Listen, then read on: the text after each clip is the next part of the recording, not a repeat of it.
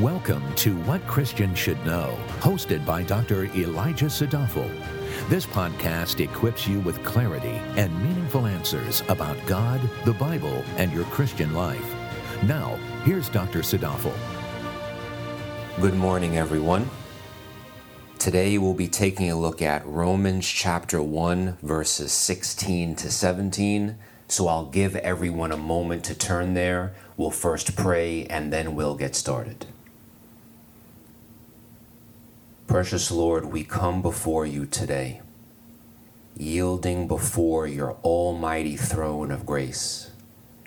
And I, O Lord, admit that as today we will hear about your divine gospel, the gospel is your power unto salvation.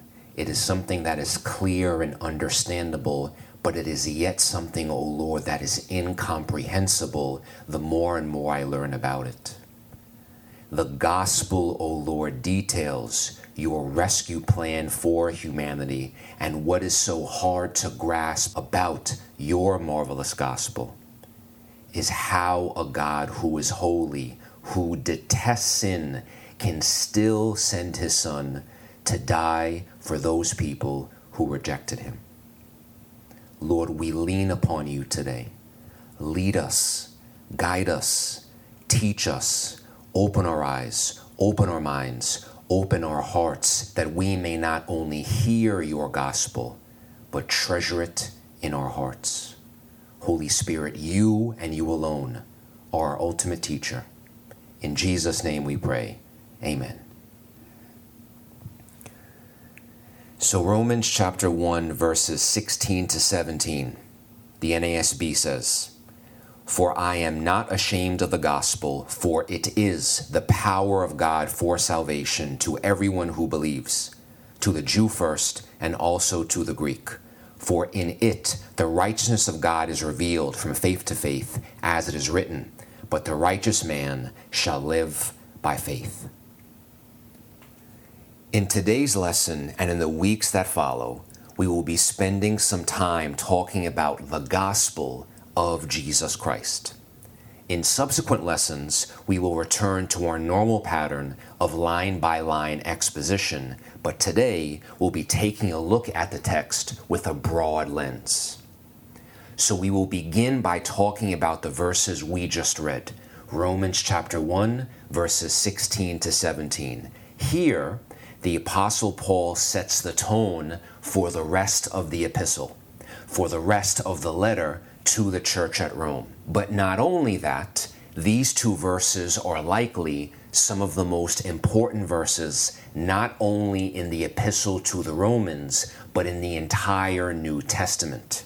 These verses are crucial because they begin to unpack the gospel to us, and the gospel simply refers to the good news of Jesus Christ. Now, before we move forward, let's make sure we understand how we got here and clearly define where we are going. The Apostle Paul opens the letter to the Romans in verse 1 by saying, Paul, a bondservant of Jesus Christ, called as an apostle, set apart for the gospel of God. So from the very start, Paul tells us what his purpose is, but he never actually explains what the gospel is. That is what he now begins to do in verses 16 to 17. So what is the gospel?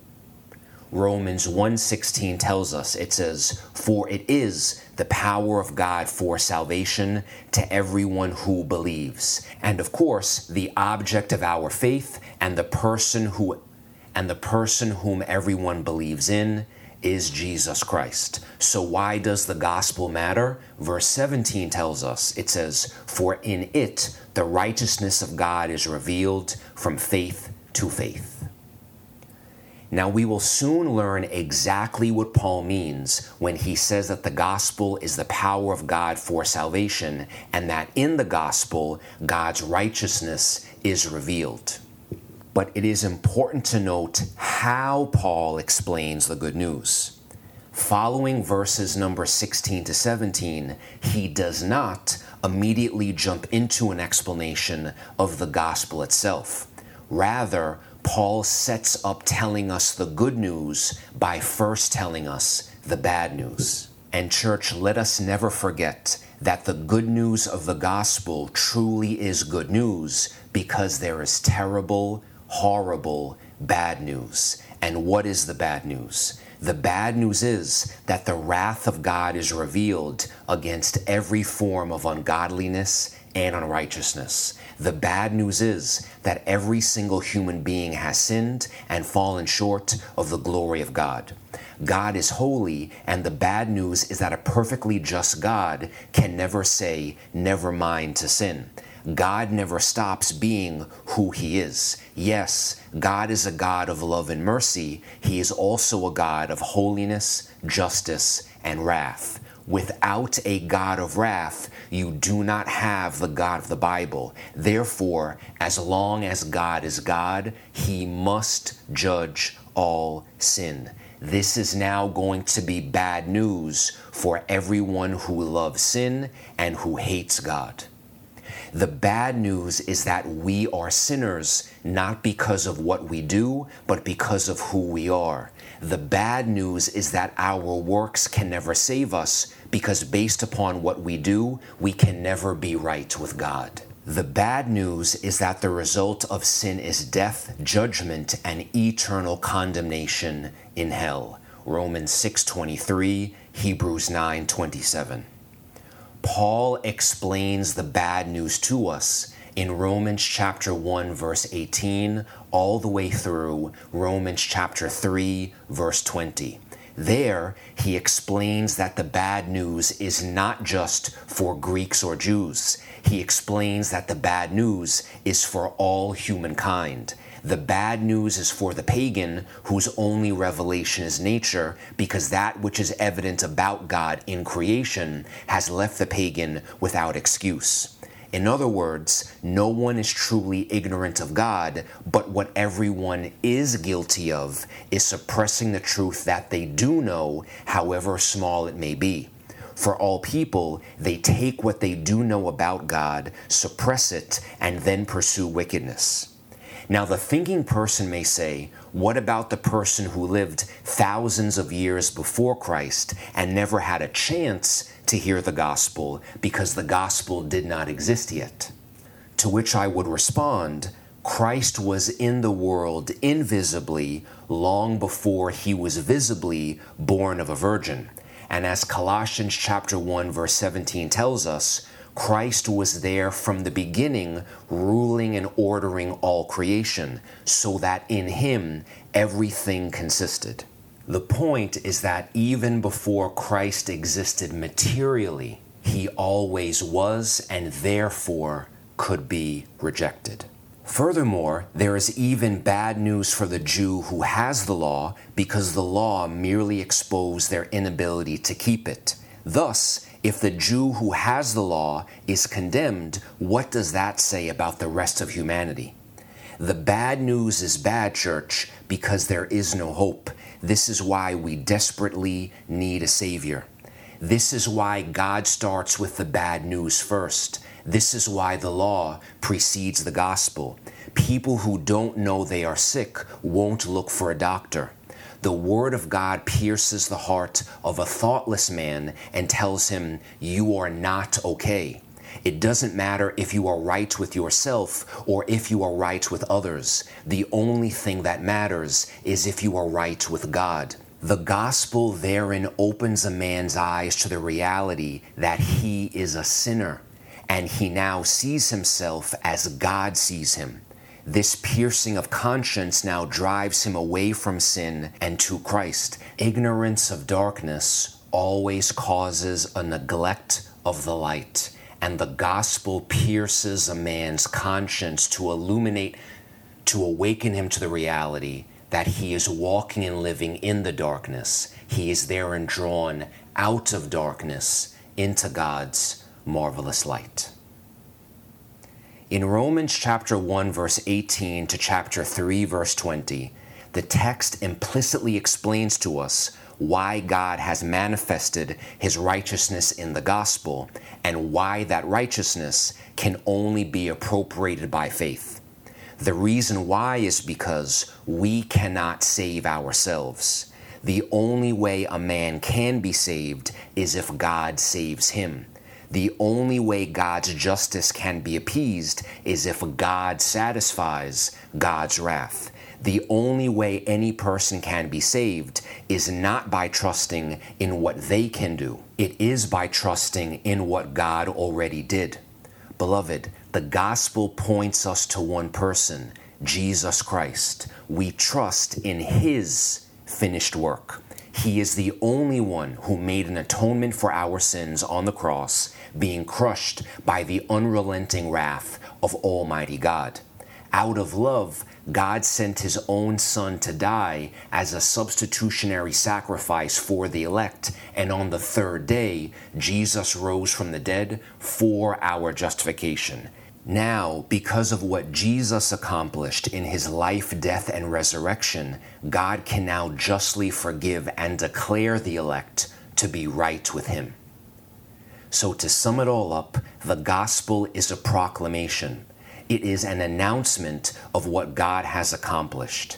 In this announcement, God tells a person how they get right with God. This getting right is necessary because we are not right by ourselves. The way by which a person gets right with God is only one through the person and work of Jesus Christ.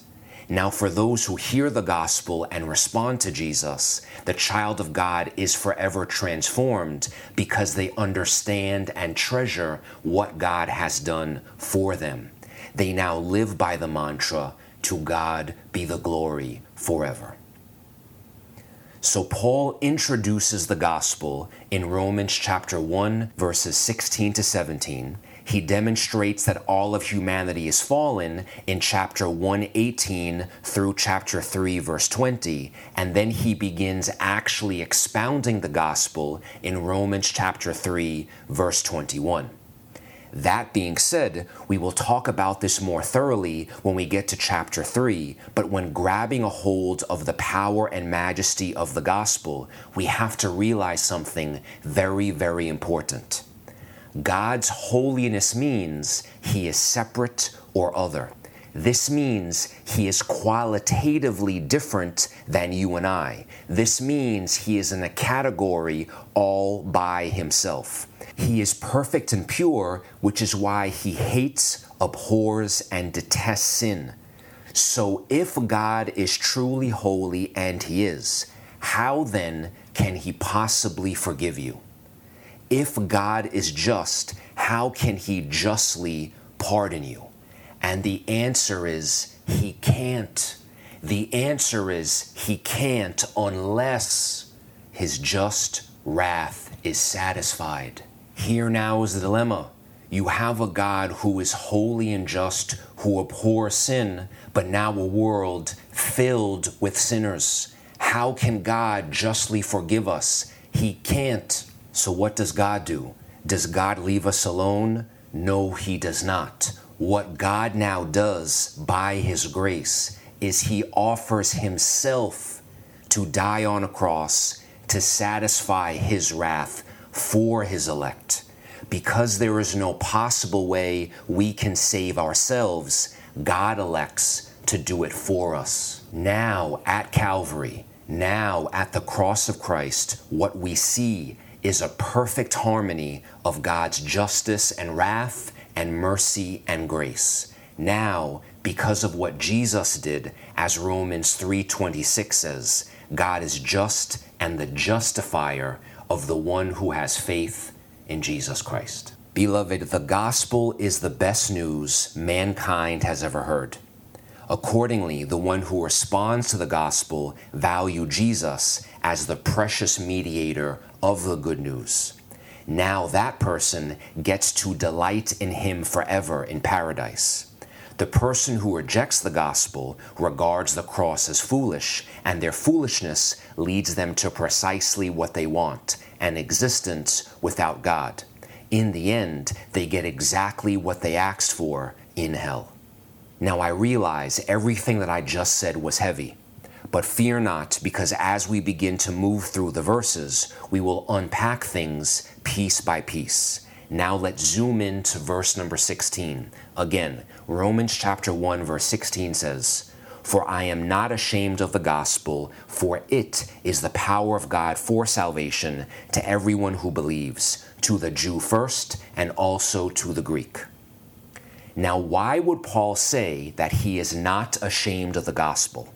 Well, that's simple. He tells us why in what immediately follows. He is not ashamed, for it, the gospel, is the power of God for salvation to everyone who believes. But I think Paul also wrote that he is not ashamed of the gospel because other people were, and because he knew that some people would be. That includes many people in our time.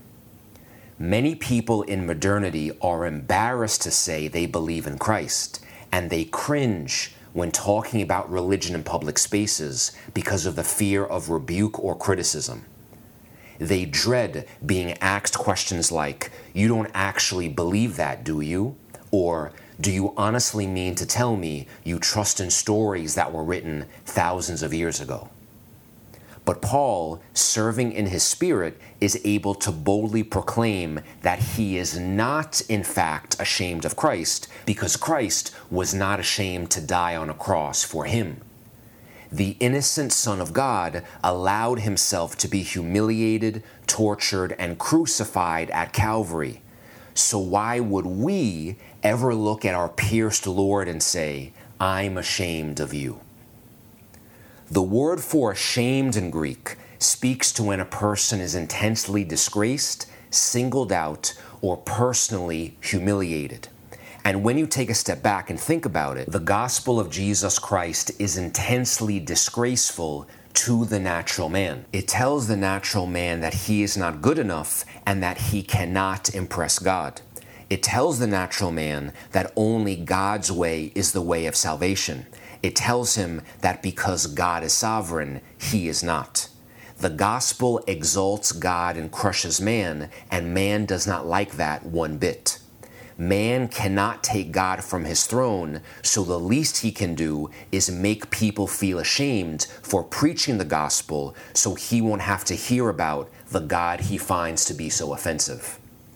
Like Paul, all Christians ought never to be ashamed of the gospel because it is the power of God. It is powerful and it is God's way. The reality is, many modern Christians in the West are biblically illiterate. It therefore makes sense that they are ashamed of the gospel because they don't understand it. And how could they if the gospel is broadcast in a book that they don't read?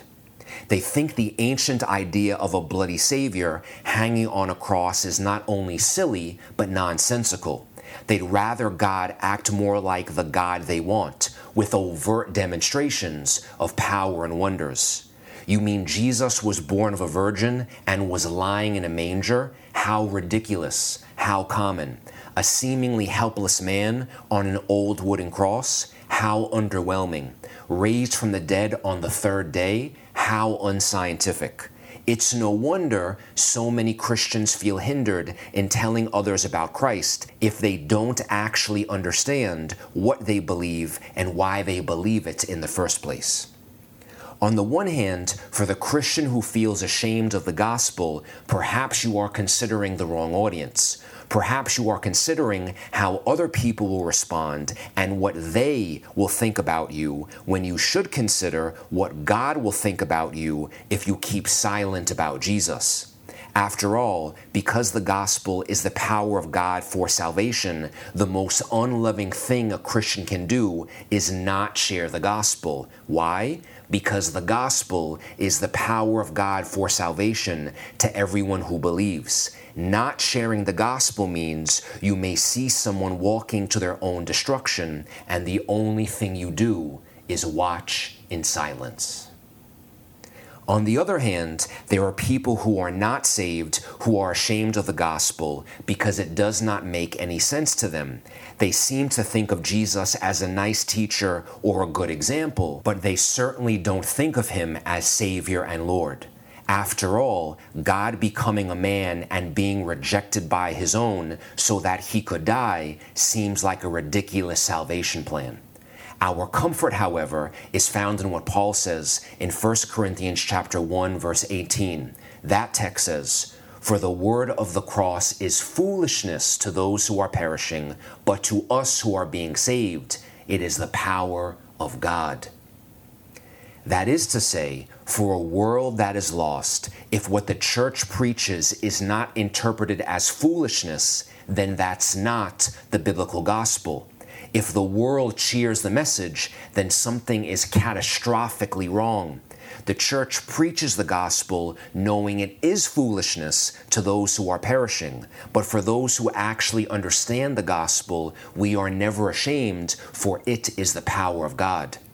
At the end of the day, beloved, we are not ashamed of the gospel because it is the gospel of God. It's news that is good that comes from God Himself. It's not Paul's gospel. It's not your denomination's gospel. It's not philosophy's gospel. It is God's gospel and therefore has the power of the Lord behind it. God's word cannot and will not return to him void. Isaiah chapter 55, verse 11. This is where we will end our introduction to the gospel in Romans chapter 1, verses 16 to 17. Next time, we will take another look at these two verses and unpack four specific reasons why Paul is not ashamed of the gospel. Dear Lord, we thank you for the opportunity and the privilege that we get to hear sit under, and immerse ourselves in your glorious word. Transform us, O Lord, by your truth, so the gospel message will be inside of all of us, that we may at any time be ready to preach the good news to all those who will hear. In Jesus' name we pray. Amen. Thank you for listening. For more valuable resources, including a bookstore and online Bible study, visit WCSK.org.